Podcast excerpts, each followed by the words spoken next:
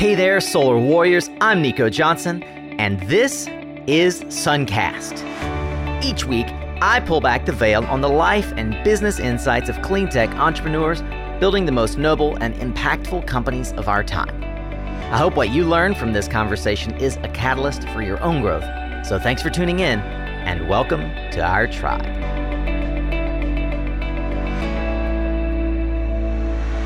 Hey, hey, Solar Warriors, welcome to a special holiday version of Suncast. Happy Thanksgiving to those of you faithful few who do actually listen on the day that episodes are produced. I am so honored that you're taking time on your turkey day. Maybe the uh, tryptophan is kicking in, you're kicking back and relaxing with the latest episode. I know there are several of you who fall in that category, and thank you for taking the time to do that.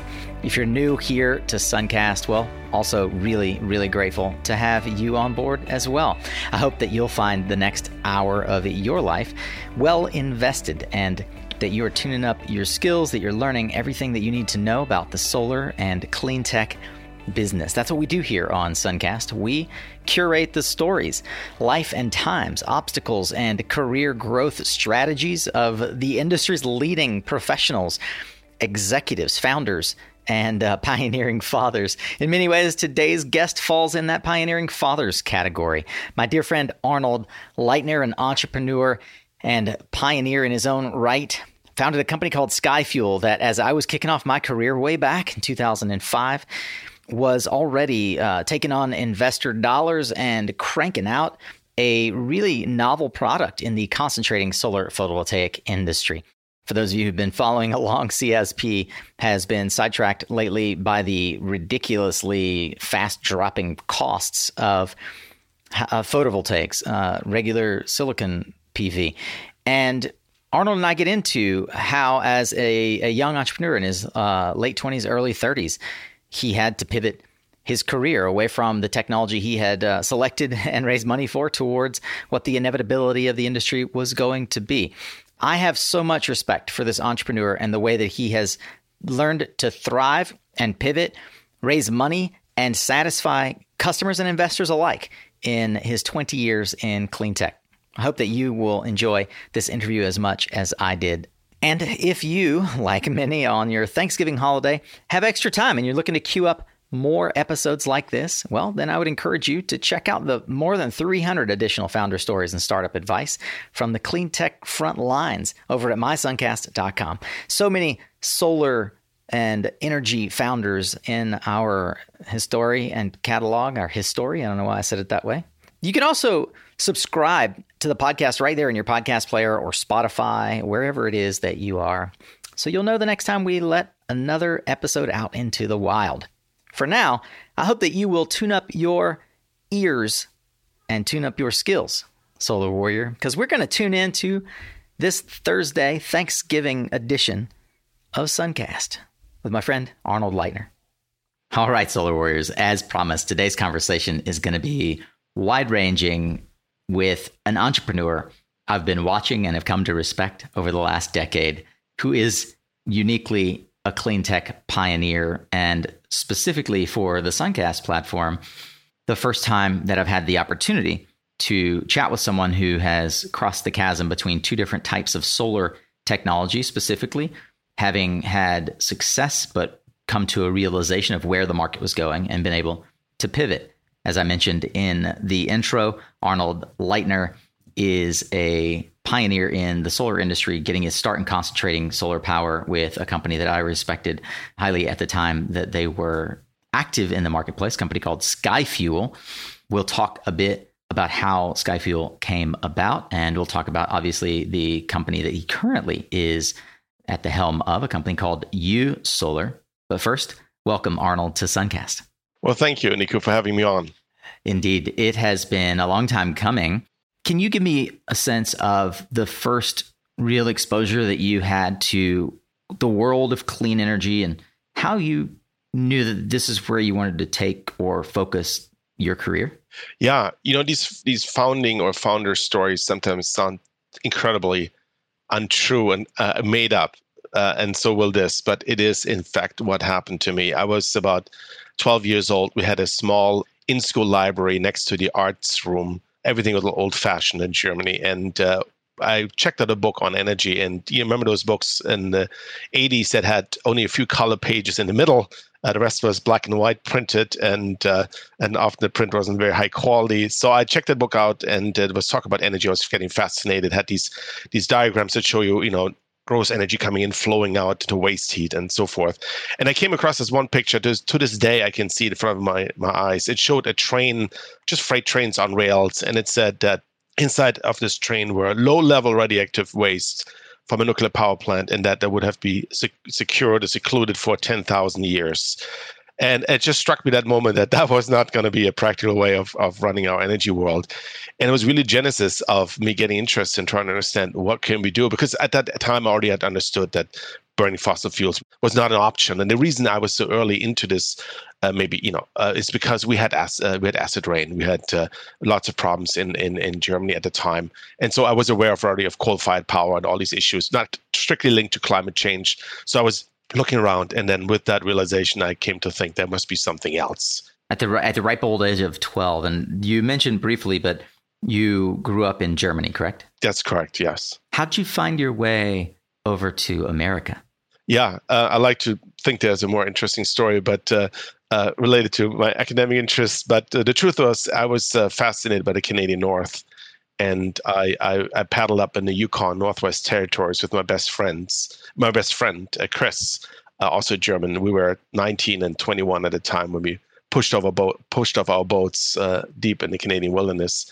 And uh, at some point, I developed this idea that if I wanted to do this more often, I should live closer.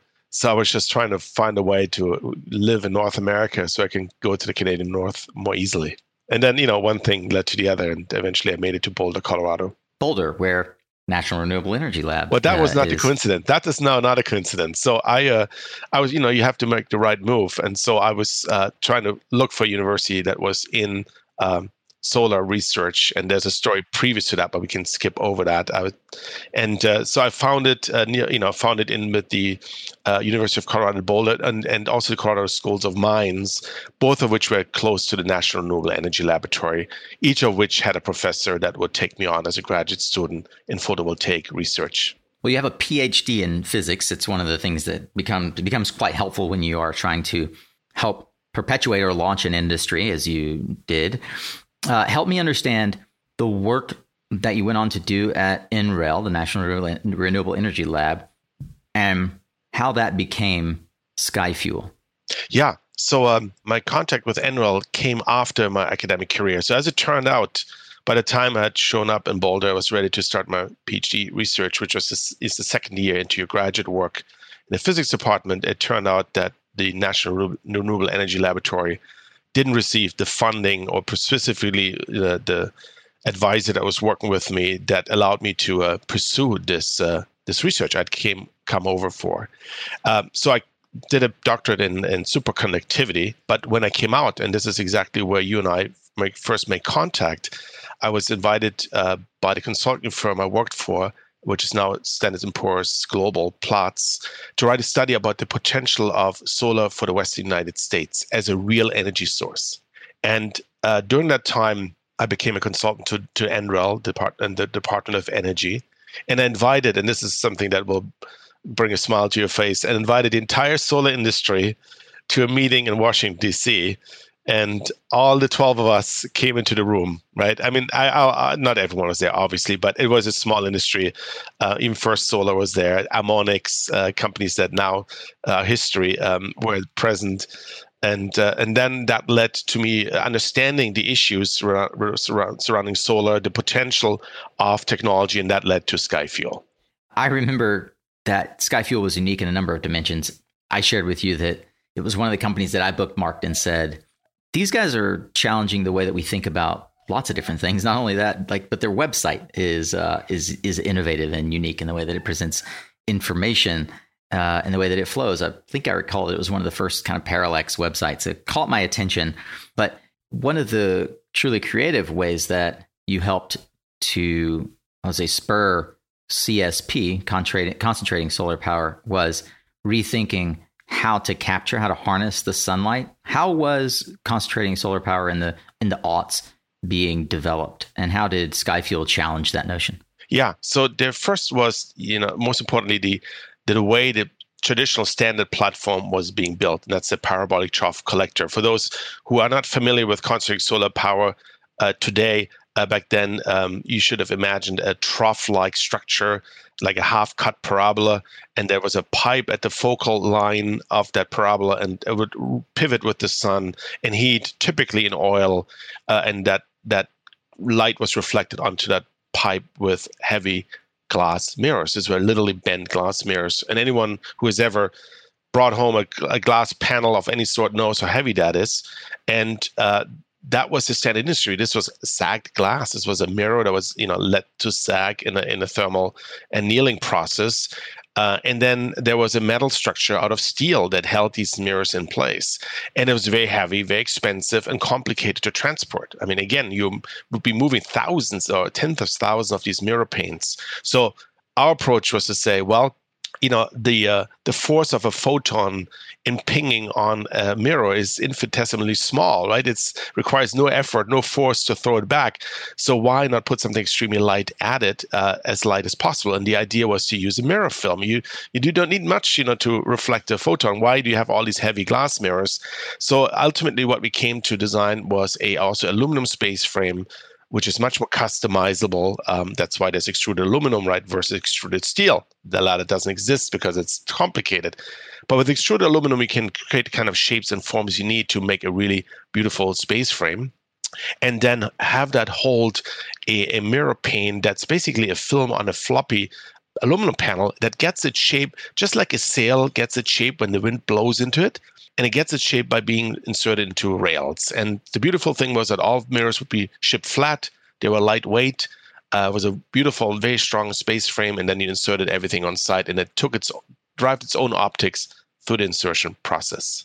It was strictly, it was pretty beautiful. It was really beautiful. Was the innovation around Skyfuel the lightweight nature of the product, uh, or was there a, an additional advantage in terms of deployment? So there was another aspect, which was the linear Fresnel system, and I'll, I'll speak to that in a moment. Um, but with regards to parabolic trough, was the realization that we got to do this differently, right? We got to stop using glass mirrors and space frames, uh, steel space frames, if you want to move the technology up in size. You you can't scale with glass; it will essentially deform under its own weight everyone who remembers the Space Hubble, uh, the Hubble telescope problem with the sagging glass out on its own weight, uh, that's a similar problem here. So if you want to get to 10, 12 meter parabolic dishes, this is very large structures, uh, you had to go a different way. You just couldn't scale up. And the reason you wanted to scale up is, of course, to get the cost down, but also to possibly introduce molten salts into the receiver tube and there's a certain economy of size that you know there's issues of freeze protection all of which become scalable and doable once you go up in size. Now that was really the observation. If and i believe to this date that if we hadn't had the the trifecta of the financial crisis of 2008 the low cost photovoltaic coming from china and the crash of the natural gas market that molten salt solar thermal technologies would still have a stronger place in the market because their energy storage uh, is is very affordable and very effective. So that was that was the goal of the uh, of the lightweight parabolic trough to reach that point, and you know we made it there. But then of course all of these things came together, which we'll probably talk later about, uh, which didn't allow Skyfuel to go all the way to where we had it intended to go. Well, I don't think we need to hold back to uh, to to later in the story. Actually, I'm curious to know, just for context my recollection is that around the time of Skyfuel, you were in your early 30s. So coming out of a PhD program, you came up with this idea, you licensed the technology from NREL. How did you assemble the team and the technology? I, I believe you licensed the technology from NREL to make this happen, right? And then you went and raised money. How'd that go about? Skyfuel came to its technology was uh, very interesting for one, I had decided that I had a firm understanding of the power markets and the opportunities for concentrating solar power in the desert southwest, which primarily revolved around the ability of solar thermal to inject steam into existing combined cycle power plants, of which there was a massive overbuild, and they were literally sitting by themselves in the middle of the desert and surrounded by open space. And they had been oversized in their steam turbine capacity based on assumptions that that steam turbine capacity could be used in the power markets as a form of peaking plant by injecting additional heat, uh, burning additional natural gas in the heat recovery steam generator. So that was my my realization that that would be a big opportunity. And so um, I was looking for technology and basically put a flag down in the sand saying, "Come to me, I have a business plan." And so with that claim um, that I have an idea how to bring this into the market, I went out and met people. And you know, back then in the uh, early uh, 2000s, you know, the the heydays of the solar thermal industry had long been gone. There was a resurgence of that in Europe, but it was still languishing, you know, in the United States as a as an opportunity that no one was taking charge of. And so you would find people that got excited by a young, you know, 35 year old uh, Columbia MBA saying, "Hey, you know, I think I got the money, and I think I know how to uh, how to get us into the market." And so I found uh, a very capable solar thermal technology uh, expert uh, who I brought on as, as CTO, and he had been working with the National Renewable Energy Laboratories on that mirror film technology, which we later marketed as ReflecTech. Yeah. How, how did you find this uh, technical co-founder? Randy Gee Yeah. So Randy, um, I knew him indirectly. I think. Uh, yeah, I knew him more indirectly through a contact in the CSP industry, and basically invited myself to his house and and and said, "Look, this is what I have uh, what do you think? And uh, look, if you had been part of the first solar boom and then you know nothing really happened, and someone walks in and looks like they you know have the the the understanding of the market and the money to do something, you know, uh, you know, lots of people would get excited to be part of that, and that's what we did. He had been in the solar for a long time. He had a, uh, company in Golden, in I think it was called Industrial Solar Technology, and they had uh, built a small, low temperature parabolic trough solar concentrator that was used for uh, hot water. And they had done a number of installations uh, with uh, commercial customers and also, I think, with the uh, uh, corrections facilities in the desert southwest. Um, but he had this idea that this could be scaled up. This this film that I came up with could be bigger and so I presented the opportunity for Randy to uh, say, okay, let's let's go, let's make this bigger. And then, of course, you know, you find an easy target with me, someone who loves technology, understands technology, I hope, and says, I got it, I'm with you. Let's let's do this. There is always a point where, as a founder, you realize this is going to work or this isn't going to not work. As I recall, somewhere around 2009, you had an interesting conversation with the then CEO of Sempra Generation that gave you a sense this maybe isn't going in the right direction. Can we talk about what essentially was for you sort of the end of Sky Fuel and how that gave you the impetus and the ideas for what was to come? Our whole premise was you know, we can't beat conventional power in the market. But if you only provide solar steam to an existing combined cycle power plant, then the entire power generation facility becomes a sunk cost. It has already been built and it's not being utilized because this, the market did not arrive for these power plants, and many of them were restructured financially. So, and it turned out coincidentally that the temperature of the steam that was inside of the heat recovery steam generator. So folks need to think of this kind of like a, a bunch of tubes that get hit by hot air that comes out of the, the jet engine that is the gas turbine. The gas turbine itself, just like in a plane, powers a generator, but then whatever comes out in the back gets reused one more time to heat up water. And sometimes, you know, or most of the times, they uh, added extra uh, burners into that exhaust, just like an afterburn on a jet. And then the steam turbine that is driven by that steam uh, cycle was oversized because of the afterburner called uh, duct firing. And that capacity was significant. We talked about 50 kilo, uh, 50 megawatts, I apologize, for a typical combined cycle power plant. That's a large solar farm back then. And so the idea, let's integrate this. And we were working, we were working with Sempra and uh, Mike Allman on their power plant uh, near Boulder City, Nevada. I didn't know that at the same time we were also in competition with First Solar uh, who also was talking with Sempra. And we had come in with something like 10 cents per kilowatt hour for the cost of energy, which is unheard of, but which was possible because we are using basically the rest of the plant for free because it had no other use. We're close to, uh, you know, making a good, uh, making a deal moving forward, and we were able to build some 50 megawatts at that facility. And then Mike Allman uh, told me, well, you know, we're going with with with First Solar. We're building this first uh, PV power plant. It was, I believe, 10 uh, megawatts at a time or 20, which uh, was revolutionary in size. And I came to the conclusion of the following. I knew that our standalone pricing for a full in combined cycle power plant with the generating facility, everything combined, was coming in at least at 20, 20 cents, 25 cents per kilowatt hour. So if Mike Allman, who I knew was not a dummy, would sign a contract with a PV company, it must have been anywhere between our 10 and our and the 20 our 10 cents per kilowatt hour and the 20 kilowatt hour target. And that told me that the game was over because after we repowered these combined cycle power plants, well, then we would have to build our own standalone power plants, right? There are only that many opportunities in the, in the field. Well, after that, we would be competing at some 20 plus cents against someone who's building today at 15. And uh, it was at that point that I went over to my team first, uh, my investors next, and, and the board uh, at the same time and told them, look, it's, it's game is over right? Because there's only that many combined cycle power plants we can use to incubate, bring the technology into market, and then we have to build standalone power. And now we have a competitor out there that's coming in at prices that are below our target. I've been wondering, what's your least favorite solar asset management activity? You know, those daily, weekly, sometimes monthly deliverables that you just have to check off the list, but can be such a drag well, let me tell you how to press the easy button and get going on the work that really matters by automating your invoicing and ticketing and reporting with PowerHub. Focus on the work that you want to do. Take the boring stuff off your plate with PowerHub. You can go to powerhub.com forward slash suncast to learn more. So, for those who listened to uh, way back in the day, Suncast episode with the eponymous Dan Shugar, the the rest of the story will sound mildly familiar. You realized, as many who were working on concentrating solar power, that part of the underlying technology of SkyFuel was in the tracker.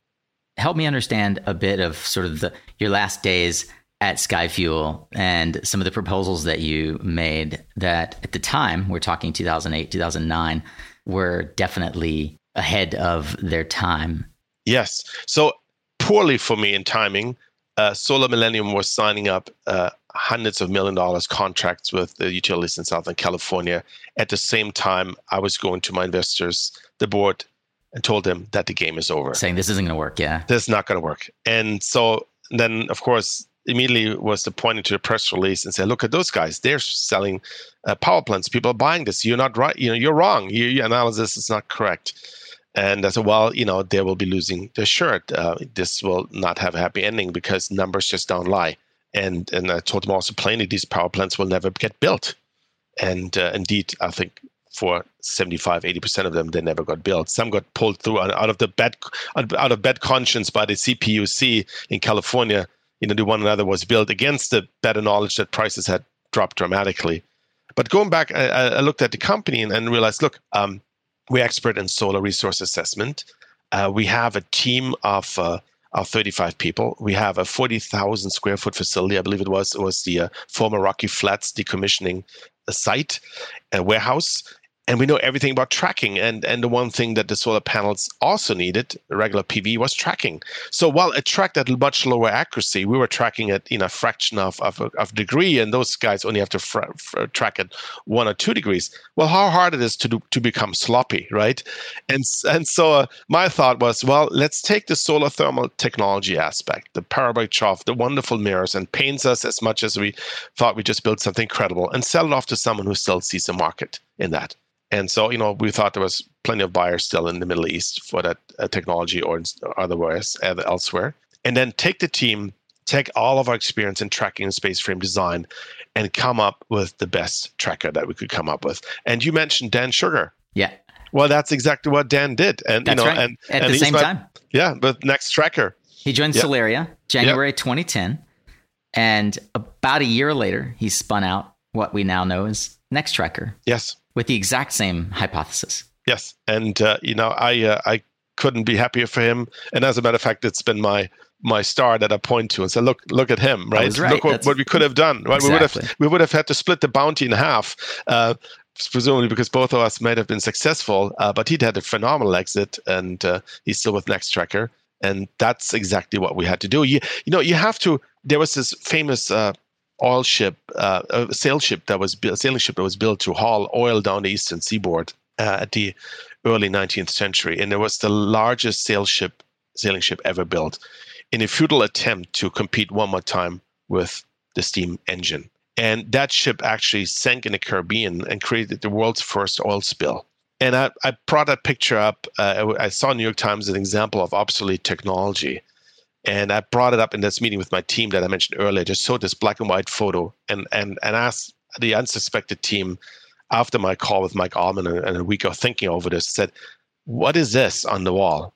And I said, "Well, that's a sailing ship." No, I said that's obsolete technology. Okay, and we just built that, right? But there's great technology in there. So let's take you know what is good about it and apply it uh, to the new world. That was what I was trying to take you uh, Skyfuel. Uh, I was trying to take Skyfuel forward. Uh, as we fast forward a bit, uh, we'll we'll skim over the uh, salty uh, reality that as a young CEO who saw the real future but uh, didn't didn't align with your peers in the marketplace, you were ousted by the board. Yet in that time, 2004 to 2010, you came to the realization that storing energy was the actual key to scaling the industry. We'll take it a step further and I'll have a counter thesis for you in a moment. I think there was a, a double realization that occurred, and and it, it, came to me. I was doing, you know, initially as with every founder, you hang on to what you know best and try to think of the next solar thermal power venture, and eventually, you know, even your own train hasn't stopped rolling down the tracks, although you pulled the brake a long time ago. So eventually, that that train stopped, and I said to myself, okay, um, what's next? And you know, I need I had a young son on the way, and so I ended up doing photovoltaic large scale solar project development in Canada and gave me some time to in Ontario, which was a good market at the time, gave me some time to think things through.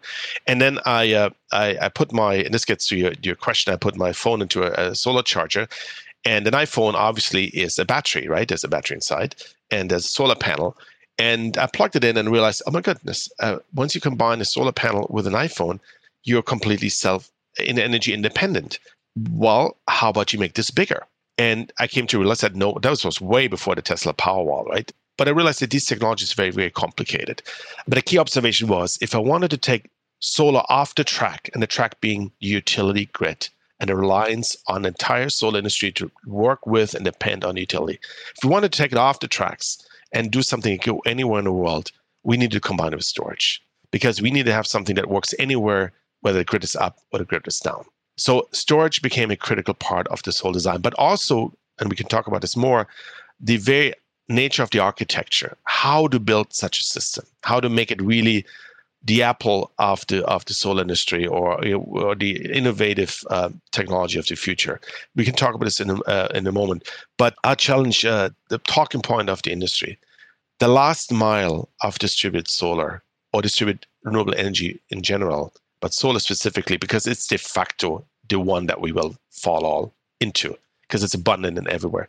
The last mile is an energy storage. It's solved. The problem is completely solved. We can buy one kilowatt hour of high performance lithium ion batteries from China with the battery management systems for $160 per kilowatt hour. That is plenty cheap for any place where you overcome costs of distribution, distribution generation. The last mile is power. It is not energy storage. Once you deliver your own power, the entire power to run all the appliances at the house, you become free of the utilities.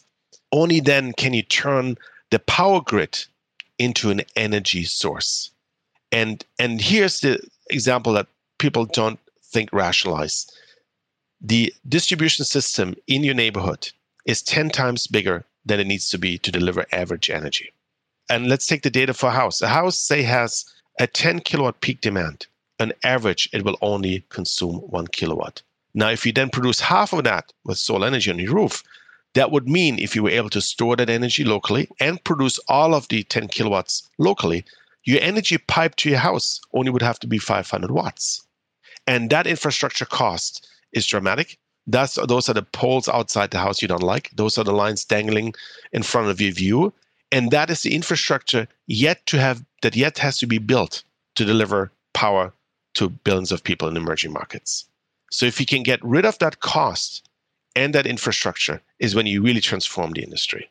And that's what the PowerBlock does. It's a high power system that delivers whole home power. And that's really the game changer. So, uh, number one thesis is that um, energy storage was critical to build a system that no longer relies on the utility system for storage, which is the net metering. The second thing is if you introduce a battery, its most important attribute, I didn't get to that, especially for lithium ion batteries, period, and lithium iron phosphate in particular, is its ability to deliver high sustained power until the battery is dead.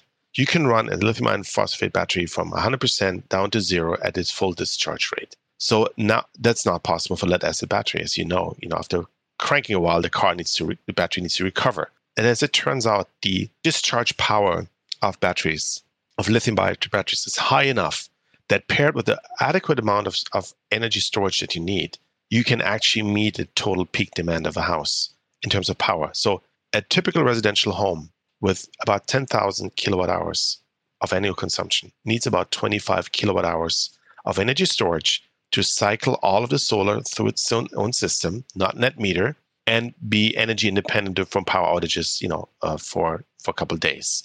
That 25 kilowatt hours delivers 25 kilowatts of power. That is enough if you took a 25 kilowatt hour car battery, I don't have the exact number of me, it probably would deliver two and a half kilowatts of power, but it's absolutely inadequate for a home. And that is the game changer. It's, a lithium ion battery doesn't only create cheaper energy storage, it suddenly provides a high power source that can run until the battery is empty.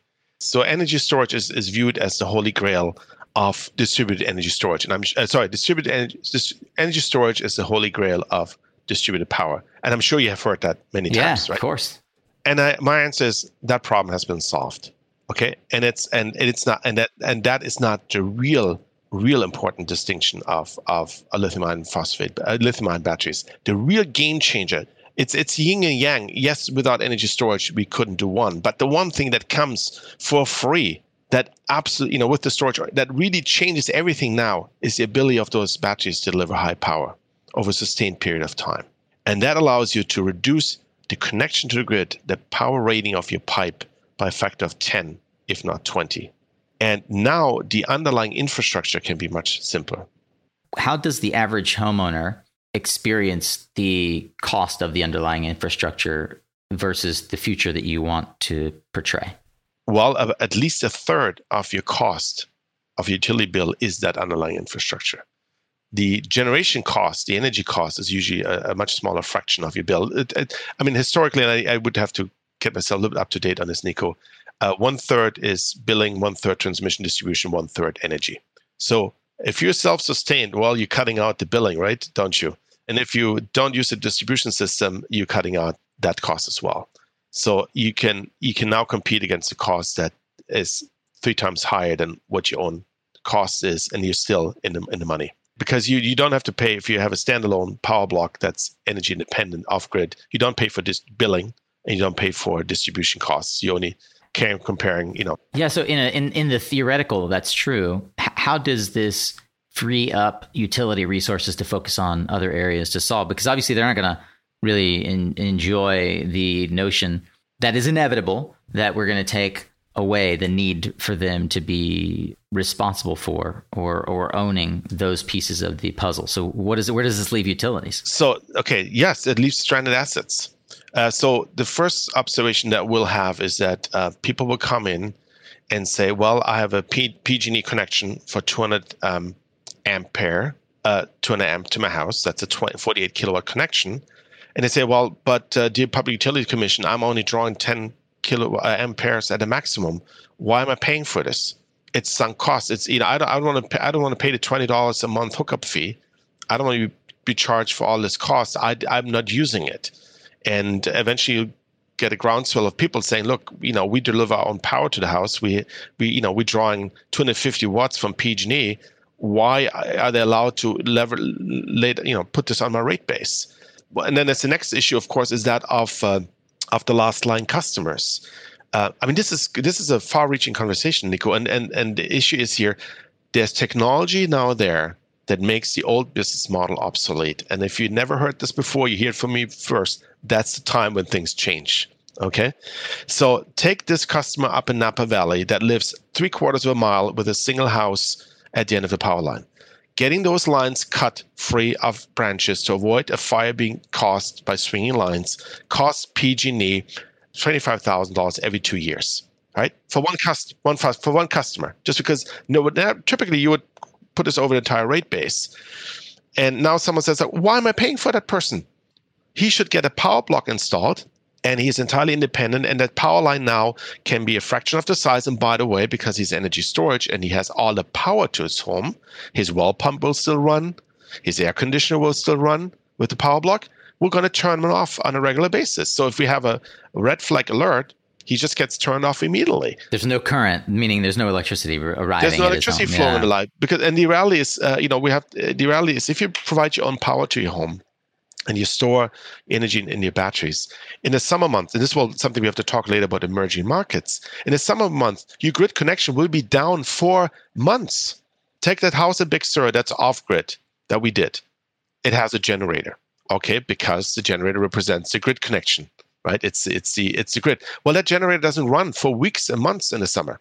That's like that house in that moment is truly off grid if you think about think of it as a solar powered home.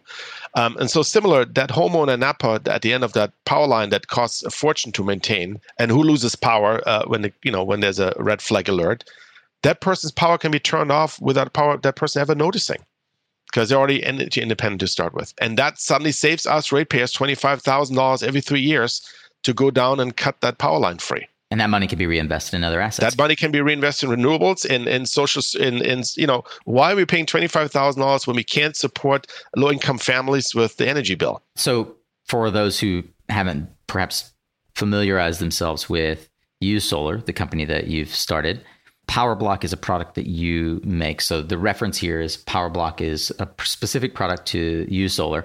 But how much would that customer to deploy a, a PowerBlock or a similar type technology with that cost even if the utility took it on as a rate base?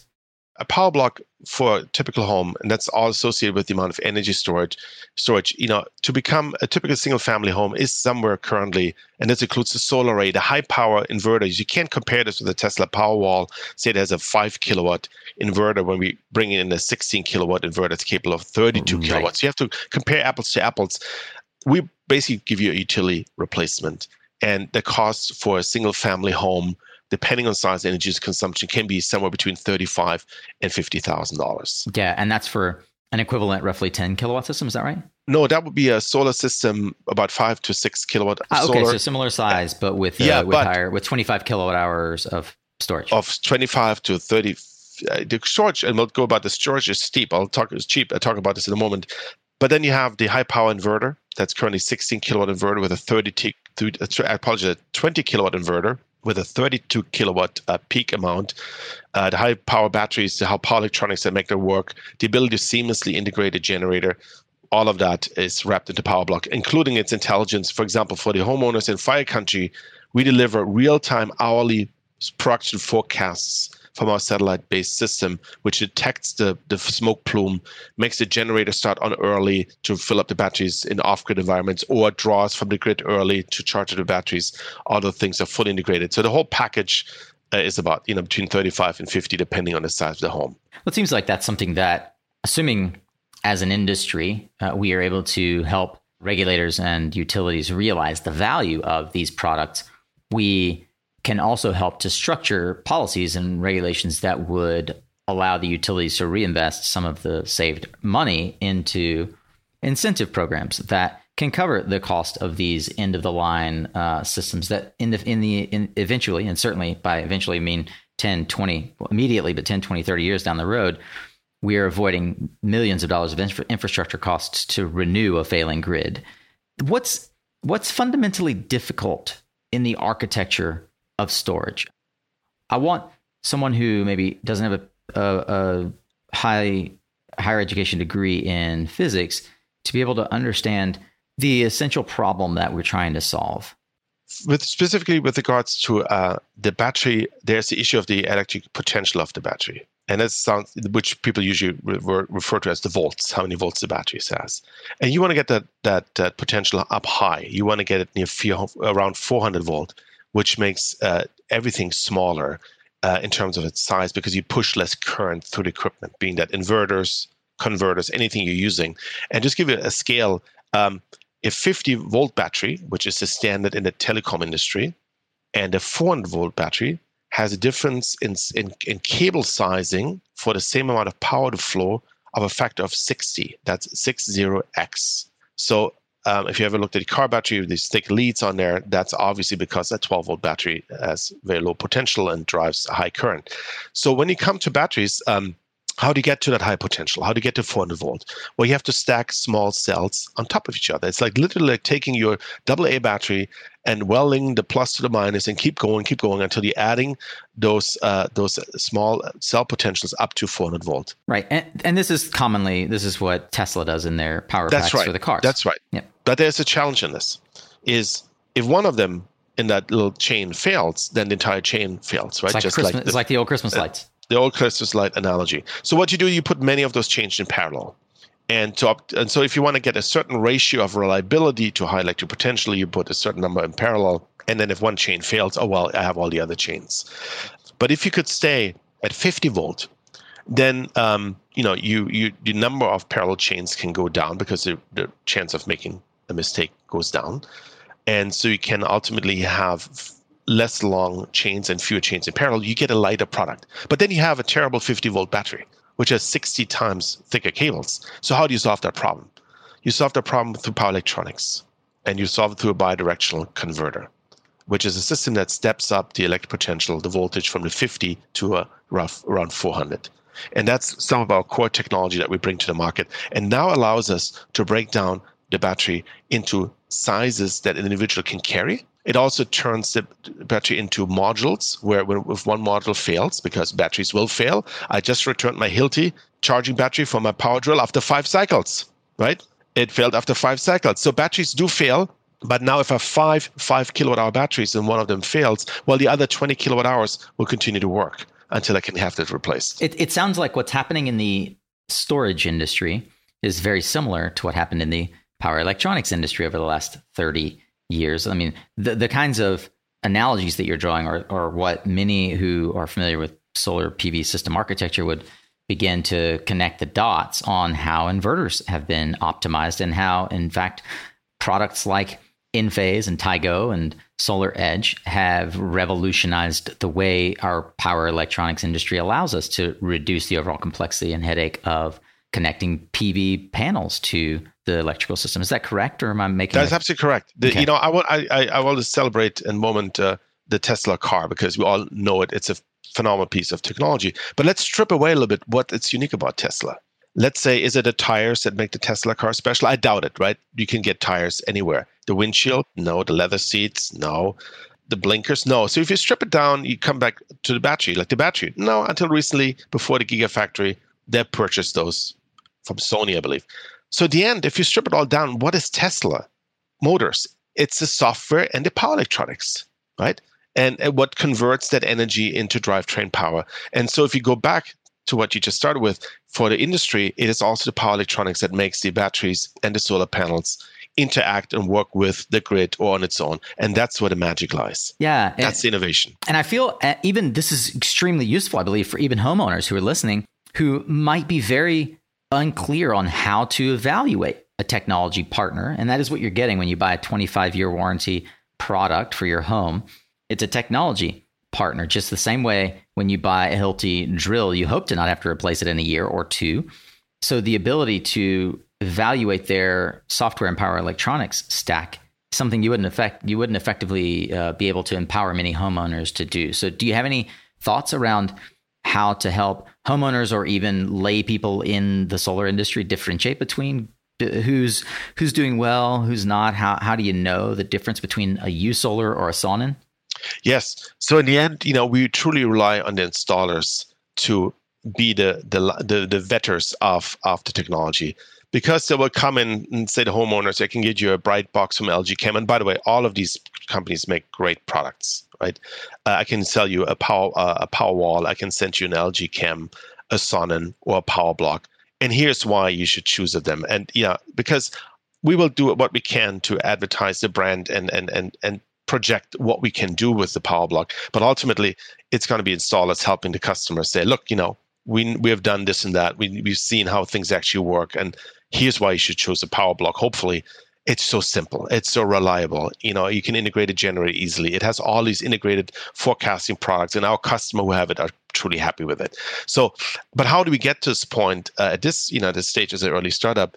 It is simply finding customers who have needs that simply not being met by Sonnen brightbox or tesla and who are urgently in need of a better solution well, sorry, a different solution, one that works for them, and they come to us, and then uh, you know we share our expertise and experience, and and that's our, who our customers are. You mentioned something earlier, and I want to swing back to it now uh, because we do have a lot of folks internationally who are listening from India and Africa as well as Latin America, uh, what we refer to obvi- uh, often as emerging markets. Is there a counter thesis as well for emerging markets, or is there a lesson that we might be able to learn or extrapolate on how other markets could deploy the technology that we might learn from here in the US? Yeah, absolutely. Uh, the PowerBlock was originally never designed for United States or California mm-hmm. specifically until the third world came to roost in California with power outages, something that people in emerging markets experience every day. Uh, they lose power for three, four hours a day, and, and they work around it with generators and, and with small, what they call home inverters, lead acid based battery system that's what the, what the PowerBlock was designed for. Also, they deal with power quality issues. Uh, people lose computers and, and, and, and, TVs to transits in the power lines. And uh, in India, for example, uh, power is delivered at 230 volt. And I have heard anecdotally from my contacts in India, my family is also from India, they run the voltage all the way down to 80 volt until the turn off the power line and you can, during a, during a brownout that's we've, we have, which we have experienced in, in California. So you can imagine that a lot of equipment doesn't like that very much. So uh, the PowerBlock was designed to put yourself in between the utility and the customer. For it completely isolates the customer from utility problems because we don't we don't grid tie. We grid connect through a rectifier, which accepts all kinds of bad voltages and turns it in, turns it into direct current and puts it onto a system, which in turn then delivers the whole power to the house at essentially hospital grade power. I can see and, how, yeah. I mean, having worked throughout Latin America, and I mean, even notably now, anyone who's paying attention, Puerto Rico, uh, going through the the doldrums they are with PREPA, right? Like this is a very salient conversation that's easily recognizable, and understood by someone in Puerto Rico or uh, or Guatemala, or heck, even in Mexico, where uh, I've spent the better part of the last year and a half. So. Um, it's it's really interesting how emerging markets can uh, illustrate for us the need for this technology interface between uh, the utility and the mounting problems that we see with the current, we'll call it existing or uh, legacy utility infrastructure, and the direction that the utility infrastructure of the future will will eventually take, which is distributed, which is um, virtual, etc. Yeah, and I want to make a clear point. Utilities are not going to go away. There are people who cannot install solar panels on their roofs. We have high concentration. We have the urbanization of the world occurring. But the last mile, again, of the famous example of the mobile industry, mobile phone industry, is in, indeed a last mile uh, because mobile phones are not walkie-talkies. A walkie-talkie would be an off-grid system. A, a mobile phone is completely dependent on the grid. Your signal goes typically a mile or less to a cell phone tower gets picked up and goes into fiber optics and goes underneath the ground and connects you to the rest of the world. And then some in India underneath it comes on an, it goes on an undersea cable, comes out in India, goes to cell phone tower, and goes one mile to my family in India. But the game changer was that last mile. And the last mile analogy, analogy for the power industry is that high power requirement. So even if people didn't have a solar panel on their roof because they don't have the space, a high power battery in the home could again turn the energy the grid into an energy energy grid rather than a power grid and help them with all the problems that relate to uh, infrastructure. Arnold, you have been around inspirational leaders, mentors, uh, entrepreneurs. You mentioned how instrumental your uh, thesis advisor was uh, in a private conversation um, in helping you sort of make some go forward decisions. What are some key lessons or takeaways for you from some of these important mentors and leaders in your life? I think the importance of a mentor and the personal touch, if you if you will, is is cannot be over cannot be underestimated and and something that's unfortunately missing right now for a year or so for our young entrepreneurs or high school students or middle schoolers and in my case during my life it was uh, you know in my in middle school and then later in high school and then ultimately at university where there's always a person that walked in and, and said something or touched me in a way that made me feel i can do it right? And and and that's i think incredibly important for everyone. And so from my side i try to be i'm trying to be very gen- generous and deliberate and conscious about it. So when i meet people that uh, have an idea or they want to do something i will say from the start that this is one opinion one view. There are many views out there but here's what i think and here's what i want you to think about yourself. And and and the one thing I, I share with everyone was a piece of wisdom I got from a private equity investor years ago in energy when I was sitting down negotiating a deal where he was on my side negotiating with me, and the other party left the room briefly and looked at me and said, "Arnold, never negotiate against yourself," because I briefly, you know, kind of taking the other and you know the other side of, and and what I mean by that and the way I interpreted it was never say no to yourself right? Never negotiate against yourself. Let the StartEngine community decide that your investment isn't worth it and let them tell you that. Don't say, well, I'm not going to do it. I'm not going to launch. What if I have a bad fundraising campaign? Let everyone else say no because chances are you're typically your biggest obstacle. And often mentors are so important to recognize you, uh, hopefully in my case uh, as well, and say, look, no, you can do this. And, and touch you on the shoulder and say, go go for it. And I think that's very valuable. And I try to do the same thing. I love that. The idea that a mentor can and does in many ways serve as a catalyst. They serve as a springboard for you. And uh, I wrote down, and I'm thinking about very specific examples in my own life now. Don't restrict yourself from the process just based on your fear of the outcomes. Yeah, very much so. And and uh, fear of failure, the fear of the unreasonable fear of being found out that you're not as good uh-huh. as you as you think you are, or the fear of you project yourself something that you don't believe you're not. You need to set those all aside and just be yourself and go out there and let them let the market say no and not don't say no to yourself. What other advice from uh, 16 plus years of entrepreneurship might you have for someone else who's in the throes of startup life right now? Oh well, number one, you will always underestimate how much money you need to get your product into the market or your venture off the ground. And that's perfectly okay. Everyone made the same mistake, and that's natural and good and doesn't make you a poor planner. The second thing is uh, whatever forecast of your business you will make will inevitably wrong because it's it's difficult to predict the future. And and take the two founders of Google, they should be so ashamed of the business plan they put forward because it was entirely wrong. They were way more successful than anticipated. So, you know, it can go both ways. And so don't, don't, don't, you know, just go out with a reasonable expectation, try to size up the market, try to come up whether you're profitable, but don't, don't put too much, too much weight on yourself. Do you find that entrepreneurs will look at a wrong data set or they'll consider the wrong TAM? How would, how do you advise folks that are trying to size up the market specifically?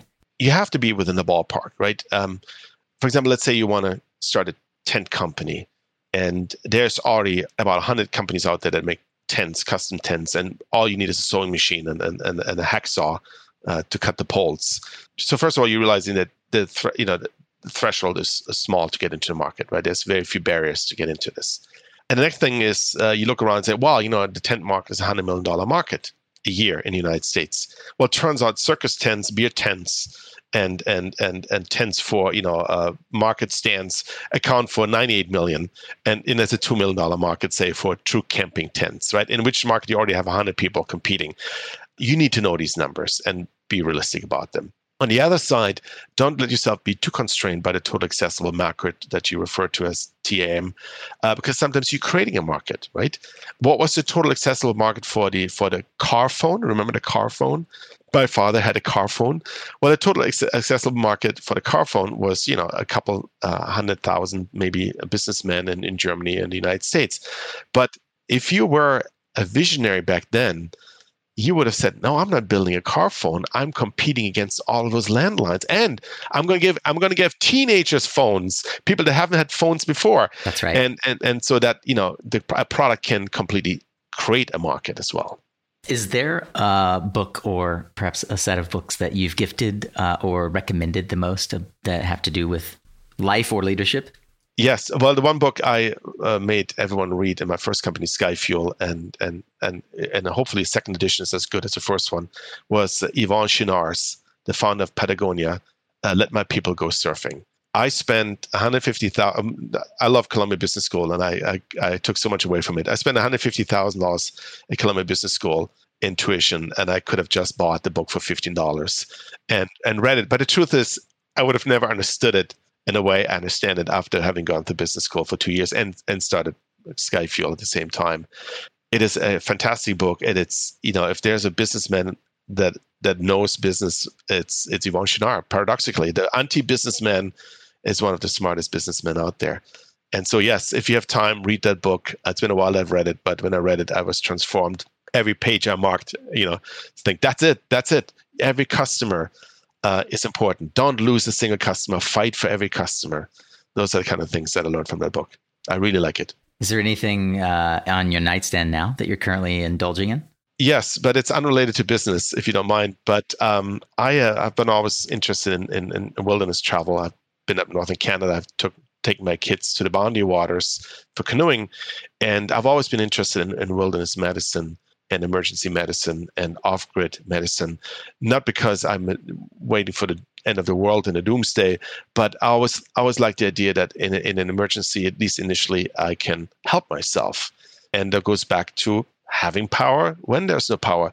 I, I believe to live in a society. I, I don't believe that the cabin in the woods is is the destination for us or the world, but I like the idea that we can respond intelligently well to make the best out of a out of a difficult situation. And so I'm reading uh, the new uh, book by Dr. Forgey. Uh, it's an extension of wilderness medicine, and it's called I think the Prepper's Guide, Prepper's Guide to Medicine.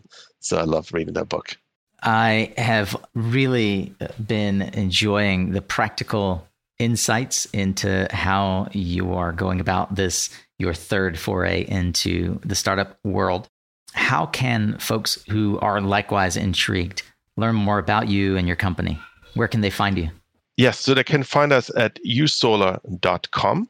And uh, I believe we have a good website, and you can also contact us on that page. And going forward, I think uh, you should keep an eye out, out for us on StartEngine. Well, let's end today, as we always do, with what I call a bold prediction.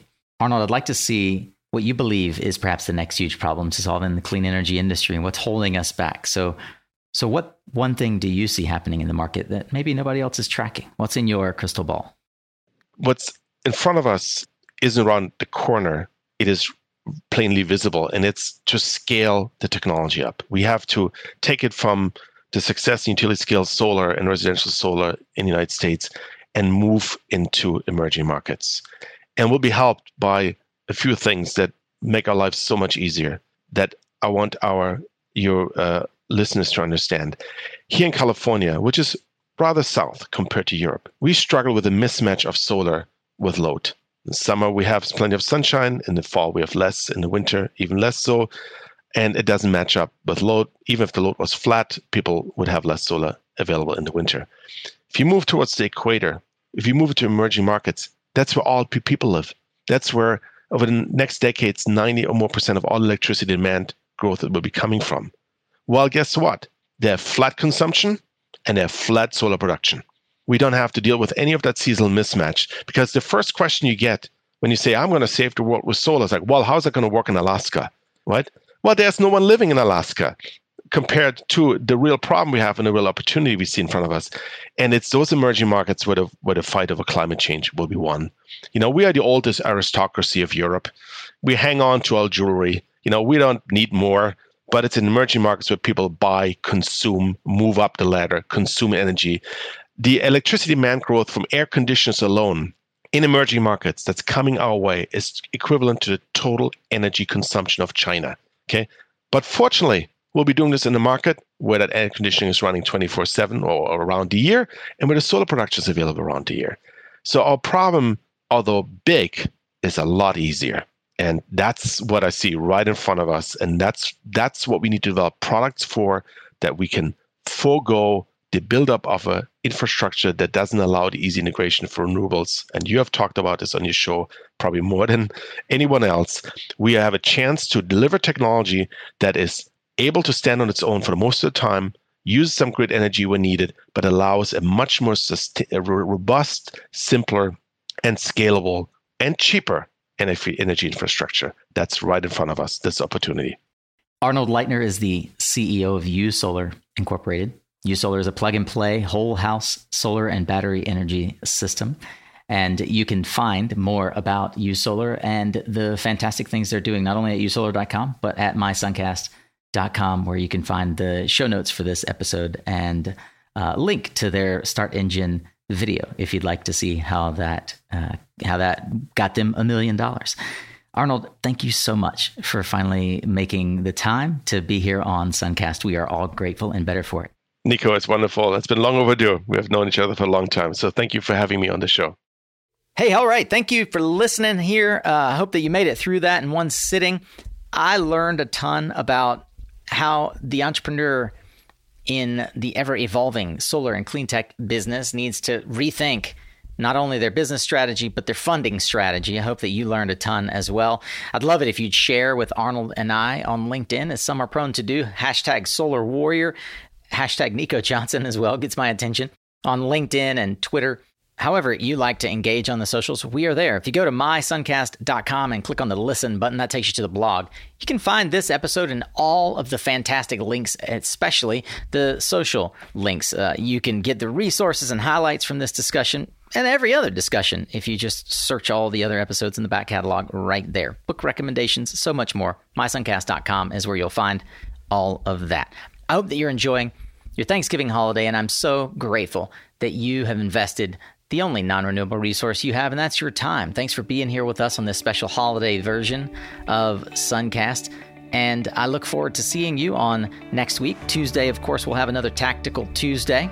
And this coming one is a special one. It's Giving Tuesday. So, following the tradition from last year, we are going to be profiling a nonprofit that we want to highlight on this Giving Tuesday, where you could potentially consider giving of your time or donation to a nonprofit making a real difference, leveraging solar technology in the developing world. On next Tuesday, Giving Tuesday. Of course, next Thursday, we've got our longer form episode. And this is a very savvy young entrepreneur and new friend of mine, Austin Rosenbaum from Demand IQ. Remember, you are what you listen to. you also are what you eat. So happy Thanksgiving. Hope that you're filling your body and brain with nutrition and information that serves you and that helps you grow. Thanks again for showing up, Solar Warrior. It's half the battle.